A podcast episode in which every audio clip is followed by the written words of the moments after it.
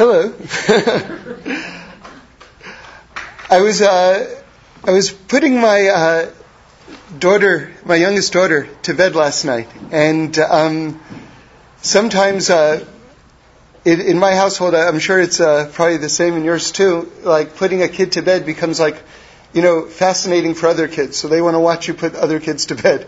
So so as I'm putting uh, my youngest to bed, and you know, I can't even bring up the topic of putting someone to bed without telling you that that great uh, Torah from Reb Shlomo, who says that this is what you should say to your child when you when you put your child to bed. And if you don't have a child, then you should say it to yourself. And even if you do have a child, you should say it to yourself anyway. Which is, he said that you should say to your child, "I love you and I need you." and Hashem loves you, and Hashem needs you, and you're beautiful. So, see, it's one thing to believe in God, and it's another thing to trust in God. We think intuitively that those two things go together.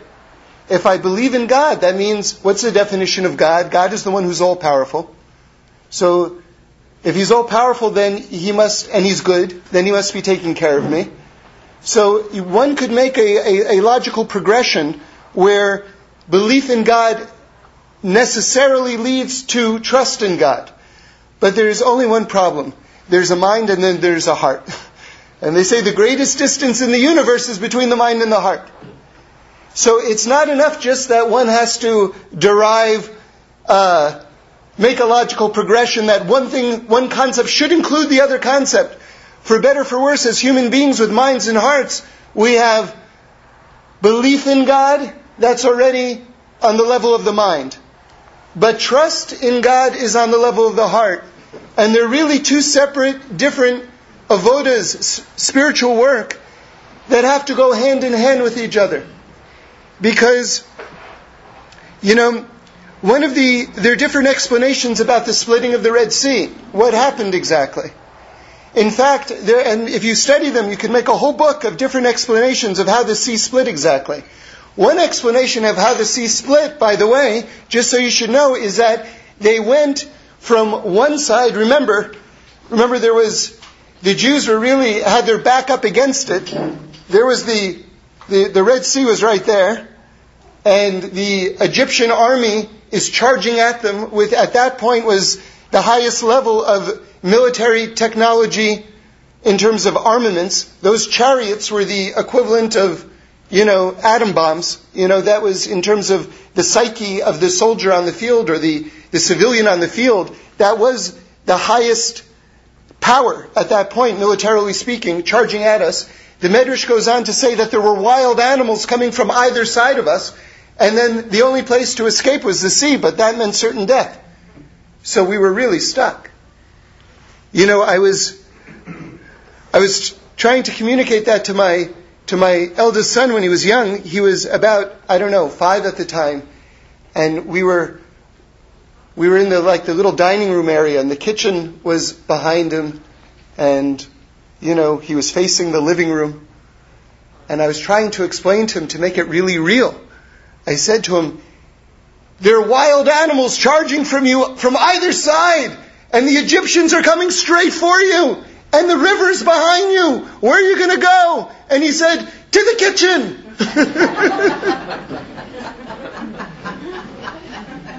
so, so one of the one of the uh, one of the explanations of the splitting of the sea is that they went from the side where they were and they made a, a U. Not, they didn't go across the sea as is the conventional wisdom. This is one understanding. Because that would imply, in other words, they ended up after the splitting of the sea on the same side of the river. Why? According to this, it's a fascinating idea. Because do you think God really needed to do that to get the Jews away from the Egyptians? In other words, the, when all was said and done, he kept them on the exact same side of the river. Because, you know, so that's, it's just a, a beautiful thought. Another, was that clear? Not so much. Let me let me let me explain. Imagine the letter U. You know, like uh, so. Yeah, the, the, there's so in other words, they didn't go across the water. God didn't allow them to, so to speak, escape because God doesn't have to escape from anyone. Is the idea. So they didn't go across the water to safety. God made this U shape so that they made a a uh, a turn. The sea split. The Egyptians were drowned, and the Jews ended up on the same side of the river that they were initially, because God doesn't have to escape from anyone. So that's, that's, that's, that's, one, that's one idea.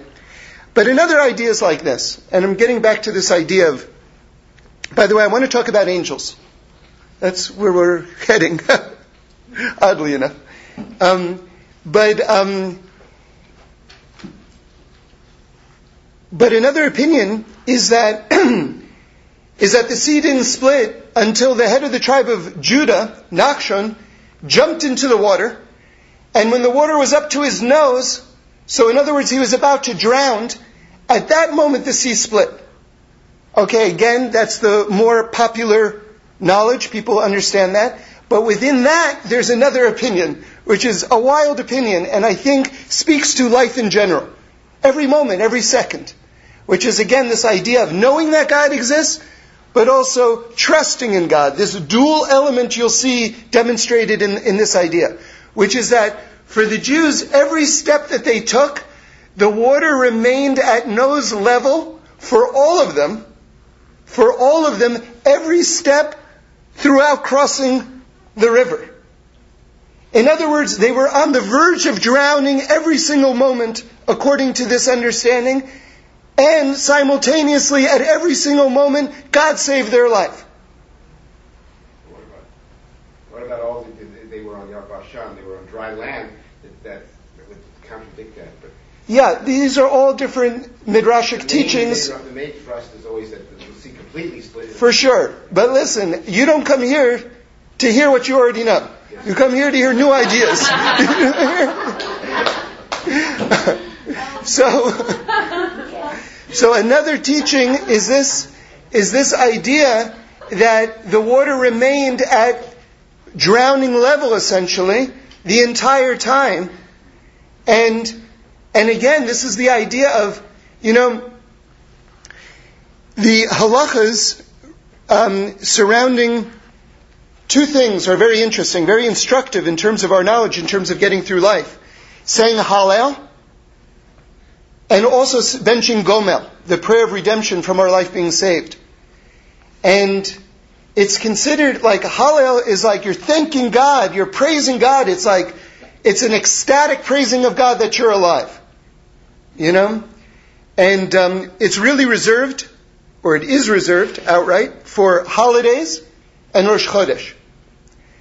And the rabbis actually criticize those who would seek to say it every single day. And again, you would think, well, wouldn't that be the ultimate to say Hallel every single day? So there is a form of Hallel that we do say every single day, by the way. It's Psuke de Zimra.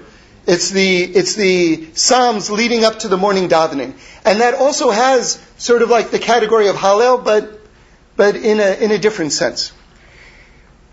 Now, I want to relate that also to this notion of having your life saved and benching Gomel. So a lot of people are like, I almost got hit by a car.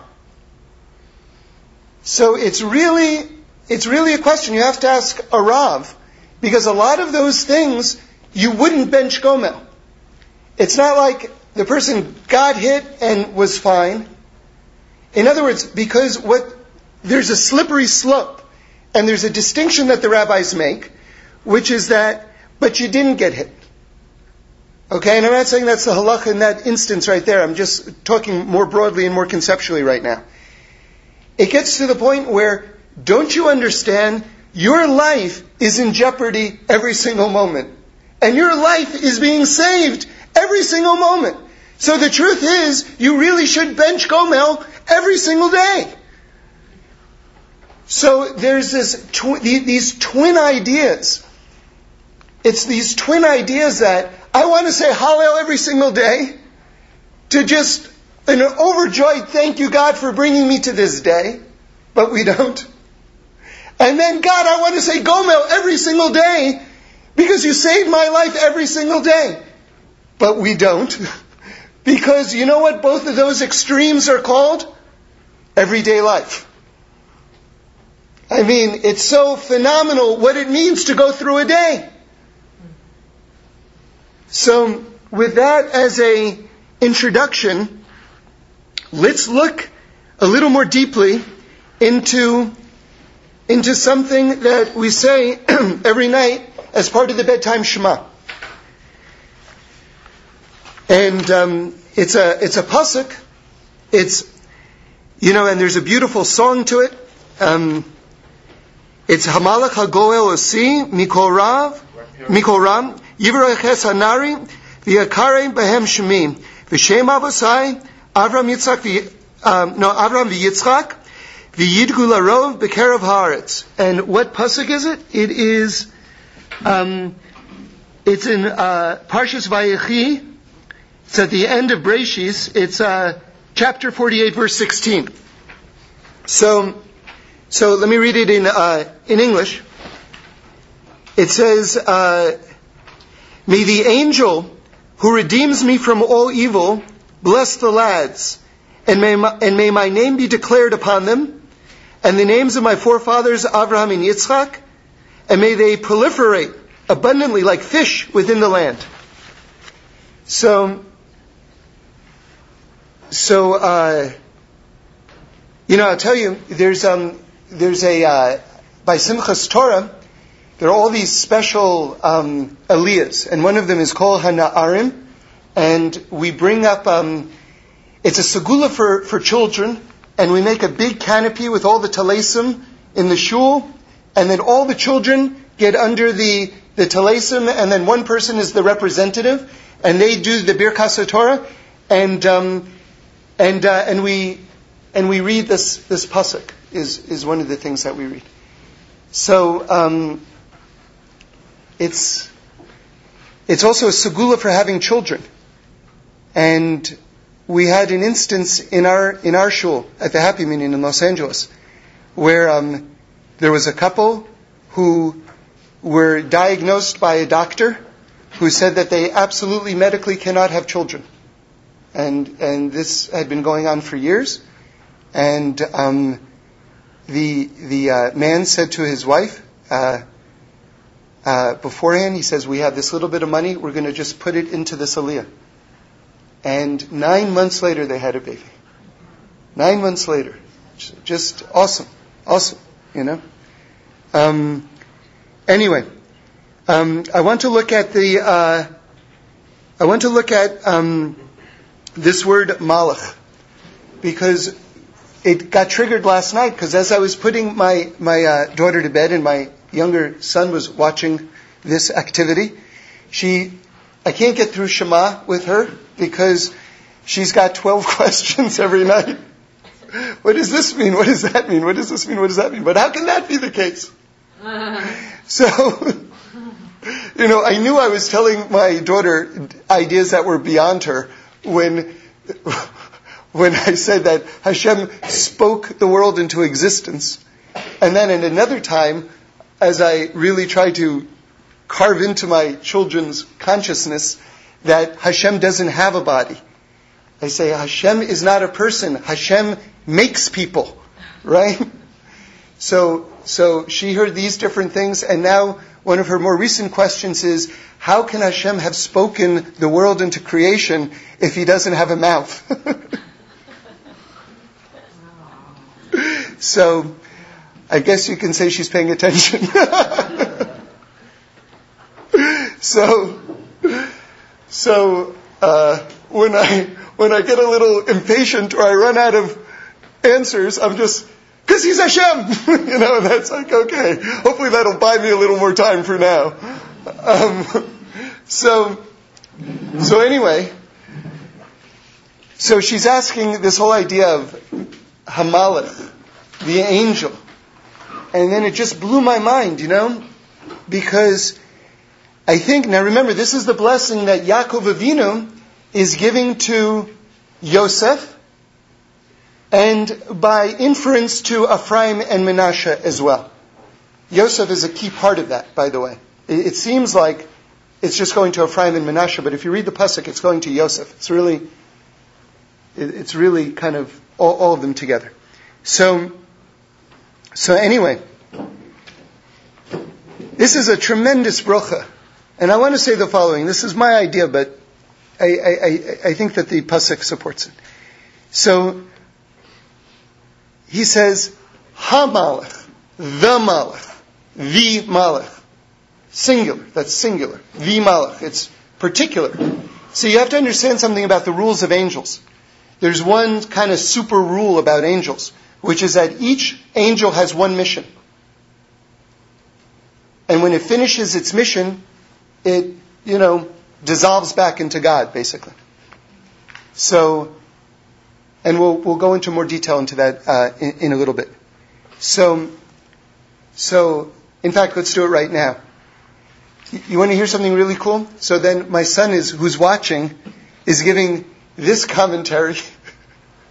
and then my wife walks in and then she wrapped it all together. So listen to this. Malach is the same letters as Melech, but with an Aleph. Okay? So Melech means king.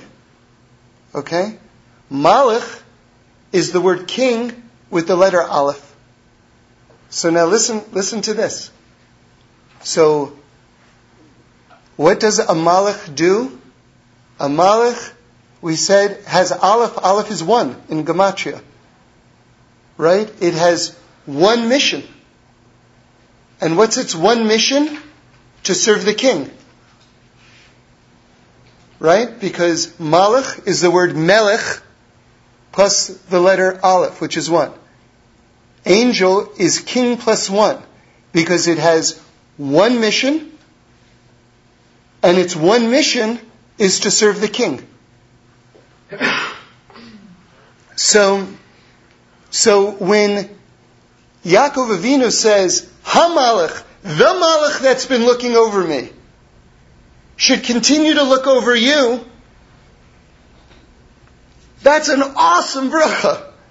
Because from my understanding, what Yaakov Avinu was saying was not a malach, not you should have heavenly protection, but the angel that's been watching over me, Yaakov Avinu, you can imagine, that's a very great angel.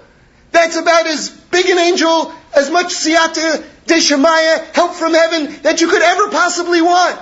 The angel that's watching over Yaakov, he says, should watch over you. Same mission. Same angel. That means all of us have that angel. Do you hear? It's Yaakov's angel. I mean, it's Hashem. It's Hashem, of course it's Hashem. There's only one power in the world. Angels are an extension. It's how Hashem enacts His will in the world. You know, but it's not, they're not independent forces. They're just, it's just the reach of Hashem's arm, kaviyochel, so to speak. So now let's look at the gematria of the word angel. Angel is gematria 91. Now there are like a lot of big words with that gematria.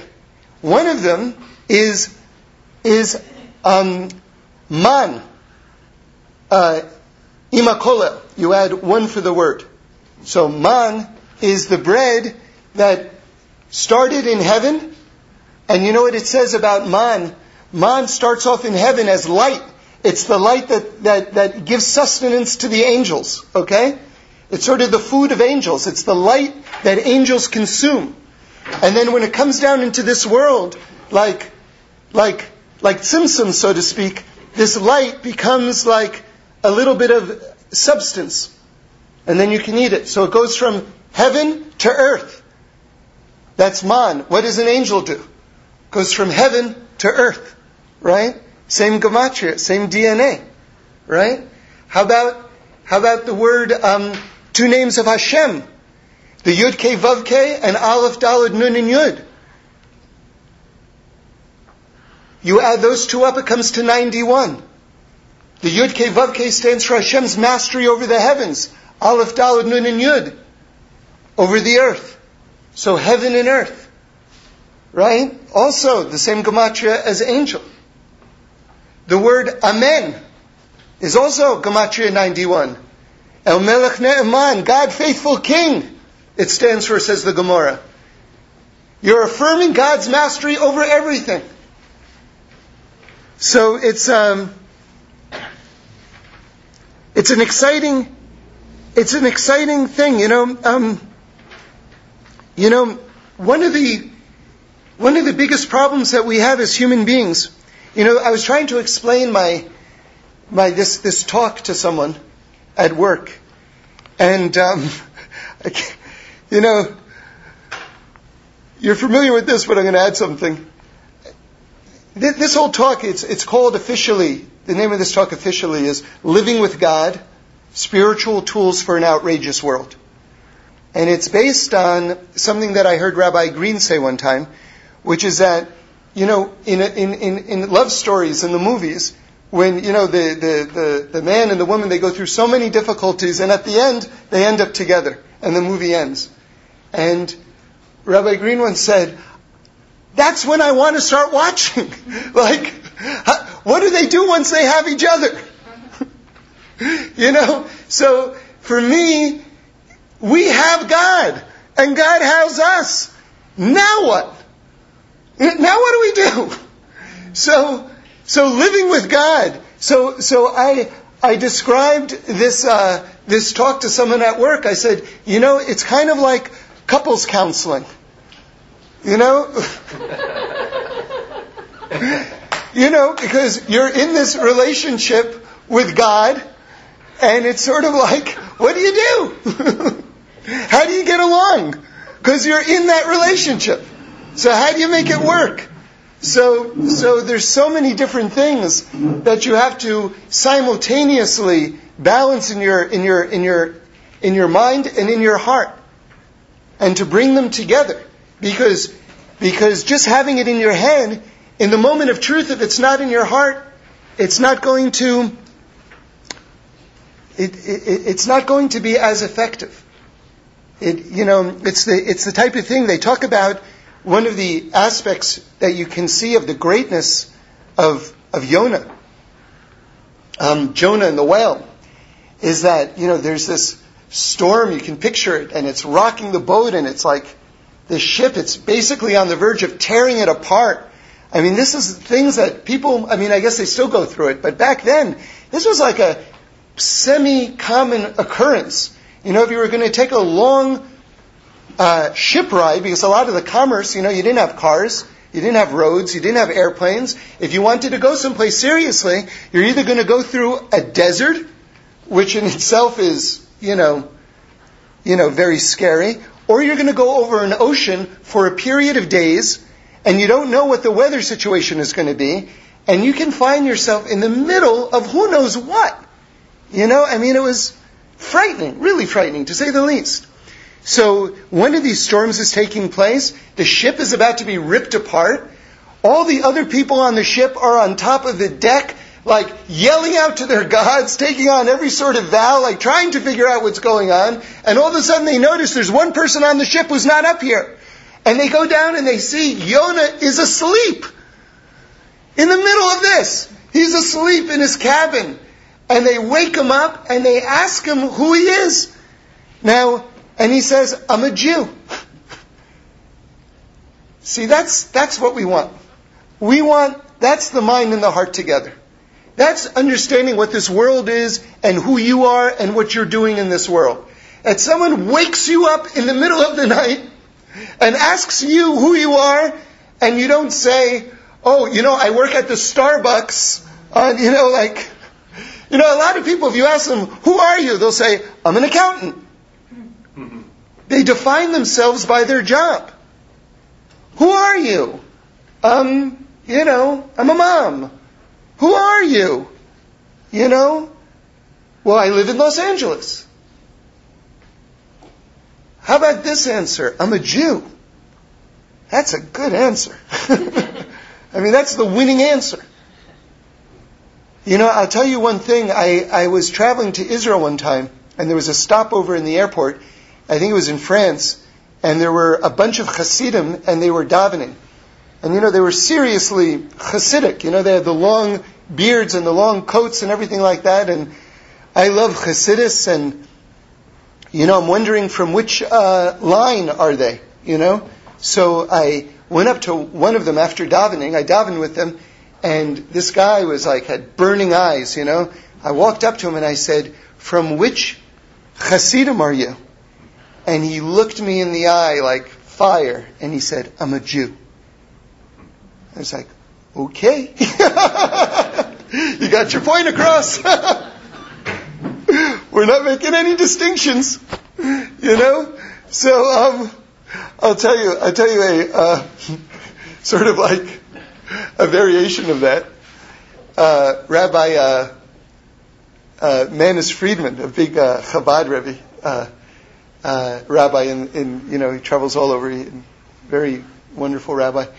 I heard him say this, this talk, uh, in a talk, he told this story, he said that he was dressed a certain way because he didn't want, um, well, for whatever reason, the way he was dressed at the time didn't, didn't immediately suggest which, you know, among the different groups of Torah Jews, which, which camp he's in, so to speak you know? So it wasn't immediately identifiable, but I think he must have had like different indications from different things. So maybe there was an aspect of it, if I'm remembering the story, that would sort of like make someone look twice, you know, if they were inclined to look at all. So, so someone went up to him and stopped him in the street and said, you know, from which group of Jews are you? And he said, he said, listen, I am so tired of people dividing people up into groups and making these false distinctions, and what difference does it make? And the person said back, Oh, you're from New York! so, you know, anyway. The bottom line is if a person is looking for validation from outside sources, they're never going to win. They're never going to win. You're never going to win. It's, you know, you got to get a little existential. It's you and God, and you got to be straight. And that's what it is. You got to be straight. And part of the report card, so to speak, of whether you're actually being straight or not is how other people are responding to you. So you do have to care what other people think but not so much to validate you and to justify you, but because that's how God communicates to you in terms of whether you're conducting yourself properly or not. So it's a fine distinction, but it's a it's an important distinction. You know? Um, so so Hashem is blessing us. And if we had any idea if we had any idea what it means just to be alive, you know, it's a, uh, well, you know, I've shared it with you in the past, but one of the, says, you know, it says in Gemara Sanhedrin that one of the signs that one, one of the ways that Mashiach is going to arrive is when all the souls that need to be born come down into this world. So there's, I guess, a storehouse of souls. And, and when it comes down, then that, that'll be that. Um, we'll get on to the next chapter of, of the, the evolution and the, uh, the spiritual perfection of the world. Um, with that in mind, I, when my first child was born, I, uh, it was at Cedar Sinai, and at that point there was, um, we had the window, the room that, that we were going to give birth in, had a, had a view of the Hard Rock Cafe. And at that point, I don't even know if it's there anymore. At that point, there was a big sign over. You know, one of those 20 digit or something um, electronic signs that had a rolling number of the Earth's population. And so I'm making a little movie. I'd like to find this actually. I don't know where it is. I don't think I've ever seen it. I'm making a little movie of, of you know, like well, you know, it's so dopey. Well, here we are about to have a child. You know, I'm sure that was probably the dialogue. And you know, and let's look out the window. There's there's the hard rock. Hey, look at that. Our kid is going to be one of those numbers. But the idea is, and if you look at that sign, if you've ever seen one of those signs, it seems like, it seems like it just will never stop. But according to this Gemara, it will stop. There's a certain number of souls. There's a certain number of souls. And that means that if you're here at all, the way I put it one time is, you're on God's guest list. You got invited to the party. God's party by God. By God. And the fact that you're here is means a lot. It means a lot. And the whole nature of this world is such that it constantly seems to be taking everything away from us. You know? Even often when we get a compliment, we're being robbed of something. Well, what did you think? What did you think of my thing? I liked it. ay, ay, ay. I liked it? So what did I just hear? You liked it, but no one else did. so you, you gave me a compliment and you insulted me at the same time. I mean, how much of life is just, I liked it? really? you know? You know, or how about this? You know, the, one of the great, one of the great, I think, uh, ironies of our westernized commercial uh, lifestyle is what they call, uh, there's a name for it, uh, buyer's remorse. You just drive the car, you know, you know, off the lot or whatever it is, and then you see in the paper that you could have gotten it for cheaper from this dealer. and you're like, oh, already you're regretting the choice. Or you get this cool thing and it's sort of like, you know what? It wasn't exactly the color that goes, I thought, I figured it's red and my walls are red. What could go wrong? It's the wrong shade. You know, it's like, you know, so it's like, but, so this is, and we're constantly getting this. We're constantly getting this. And we're losing, we're losing track of the essential point, which is that there's a world at all and that we're here at all, and that we have the Torah at all. And, and that's what it is. That's what it is.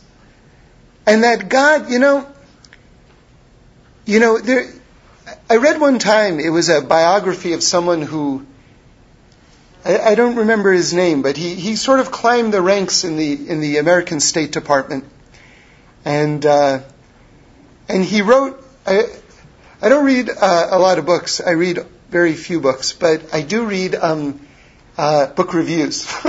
so you know, it's not the same thing, but you do get quite a bit of information. And uh, in the book review of this book, they they they, they quoted this one line, and um, he said that the best way to make someone responsible is to give them some responsibility. And sometimes that's a risky thing because why would you want to give someone responsibility who you don't necessarily trust? And oftentimes that's a, it, it is in fact a bad idea. However, if there is that sense, okay, maybe, and you give them some level of responsibility, the very fact that they've been entrusted with something will, will cause them to grow and to blossom and to be responsible. God gave us this awesome responsibility. He gave us the Torah. He gave us the mission of perfecting the world. With Him, of course. You know? But imagine what that is that God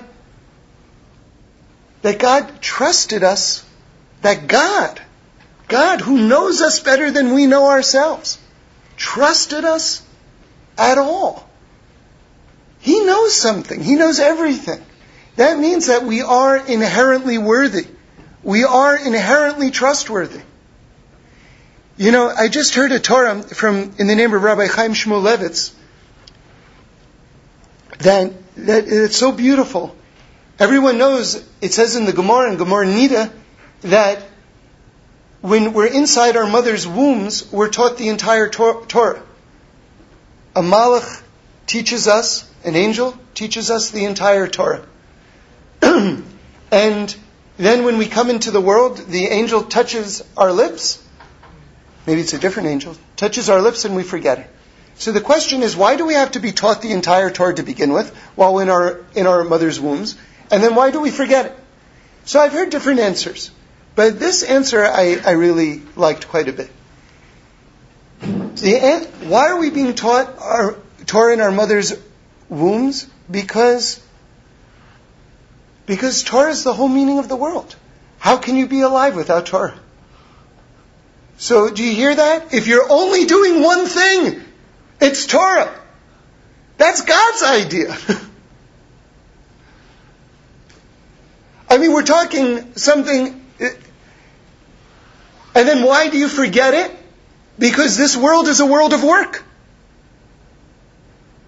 And if you're going to exert yourself in one way, let it be for Torah. So, you know, I, I realized at one point that about myself, I used to be one of these people that would love to constantly speculate about everything. Like, for instance, and I think a lot of people are this way.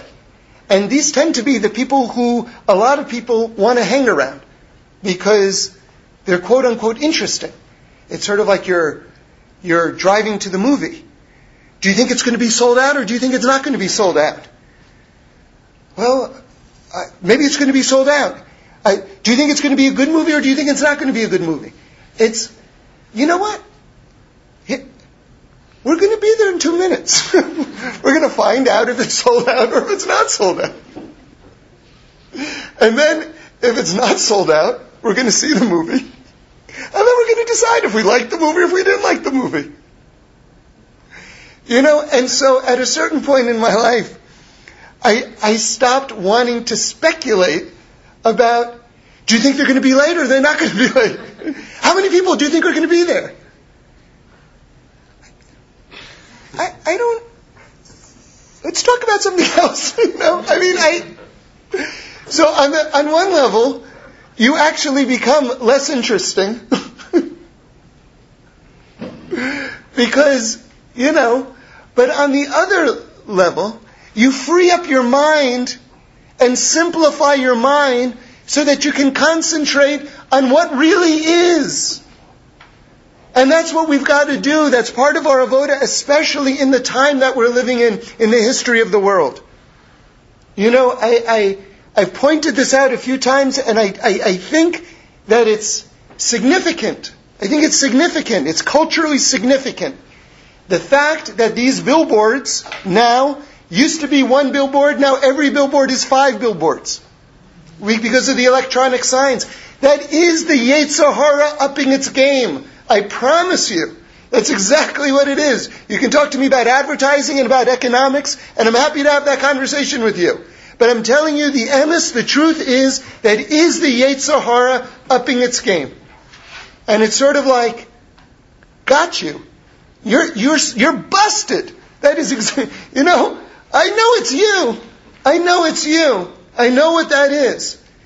Because we know from the Ramchal and even before that when, when Moshe shows up in Egypt, when Moshe shows up in Egypt, the first thing that Paro does is increases the workload of the Jews. Because as soon as redemption comes, and that's Moshe Rabbeinu, The counteraction is keep people busy, make them more busy, make them work harder so that they can't concentrate, so they don't know what they're supposed to be doing. Send them more signs and more opportunities and more things to be schizophrenic about. So that they can't concentrate on the simple truth that they're alive and there's a world and they're part of it and that it's driving towards something. So maybe, maybe as the new year comes, as part of our work in terms of figuring out how to pull ourselves up to the next level, maybe we can just concentrate on just simplifying, simplifying what's important to us. To look how we exert ourselves. And especially if we find that we're exerting ourselves over and over in the same areas without any solution. Those are the things in our lives that we have to look at the most. Because we need a new strategy for those things. Because they can't go on sucking the energy and the life force out of us. We cannot be codependent and we cannot allow that to continue as a force in our life. The way I heard a rabbi put it one time, he says, you know, so many Jews are on a Ferris wheel. They go, they, in terms of a particular mitzvah, say, or a particular life challenge, they go up and then down, and then up and then down, and up and down, and they're not getting anywhere. Let's look at those areas of our life where we're not getting anywhere. And if they're not important, let's just cut it off. And if it is important, let's figure out how we can intelligently reapproach these things. Because otherwise we're not going to be as productive as we need to be, and we need to be productive. You know, Torah is the lifeline and the life force of the world. Wherever you plug it, wherever you plant it, it blossoms. It's, it's amazing. It's amazing and it's been forever. It's never not been that way in any age in human history, in any corner of the globe. If it's real Torah, anywhere you plant it, it blossoms. So we have to trust that this is really worth pursuing. Remember, God's teaching us one thing in the womb Torah. Because that's the one thing we need to know. Let's simplify our lives and just really try to get it right so that we can be the partners with God that we need to be to do our end in living up to our responsibility to help bring about the perfection of the world for the sake of Hashem, so that everyone should know that it's Him and only Him, that He's the only power in the world, and that the knowledge of God should fill the world like the waters fill the oceans.